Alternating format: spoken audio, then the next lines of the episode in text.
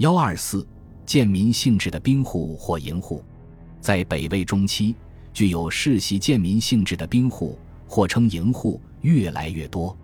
这些人主要有两个来源：一是从被征服地区部族的民户转化而来；二是罪犯充军代替刑罚。拓跋焘末期，为了防御刘宋北伐，曾于四百五十年取设定迹象三州死罪以下，编入军队作战，以见前文。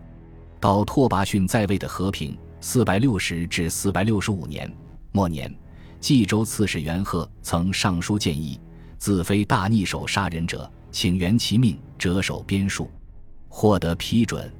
元贺所任冀州是当时民户稠密之地。亦在拓跋焘时以死罪补兵的三州之中，且元贺上书时未有重大战事，所以这个政策应具有普遍性和长期性。将征服地区的民户作为军户，有一例证是原刘宋青州治所东阳的孤儿高聪。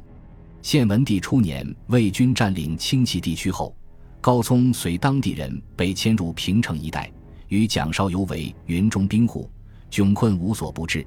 后因同族官员高允向孝文帝推荐，方免除了兵户身份。这是在北魏上层有亲属援引的情况。对于更多的轻骑兵户，则难有这种脱籍机会。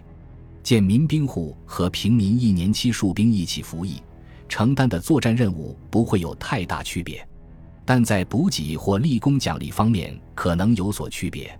四百八十八年，魏军对南齐作战失利。齐军攻克李阳城，北魏朝廷召李阳被掠之兵，有得还者赐绢二十匹。大臣公孙遂、公孙表之孙，则向朝廷奏为贵贱等级，被孝文帝称赞采纳。公孙遂是要求给曾被俘士兵的卷数有所区别，体现出贵贱之分。这种区分大概不会是军官与士兵的官阶之分。因为区区二十匹绢对于军官来说无足挂齿，所以这里要体现的应当还是贱民兵户与平民戍兵之间的区别。兵户和平民戍兵相比，最大特点就是没有固定服役期限，终身不能脱役。孝文帝太和十二年（四百八十八年），曾诏令镇戍刘喜之人年满七十，孤单穷独，虽有妻妾而无子孙，诸如此等，听解民还本。是对老年兵户的优免政策，但只针对无子孙之人。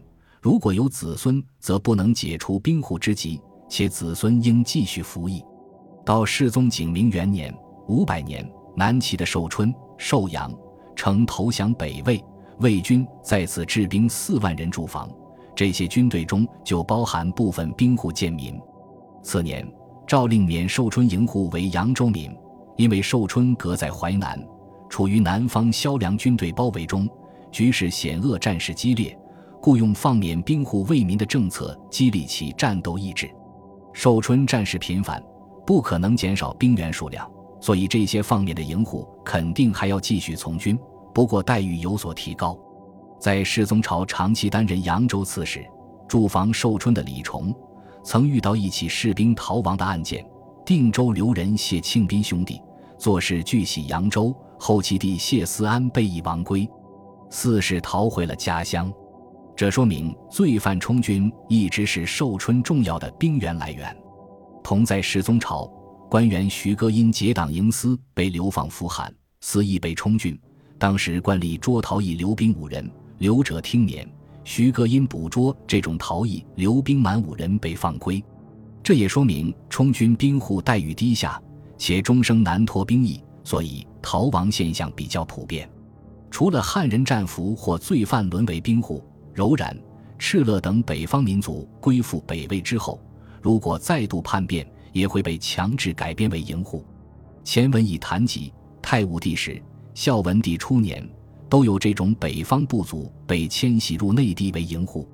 到孝文帝末期，高平、宝古律二镇的柔然，如如。一千余户又被迁徙到济州黄河沿岸。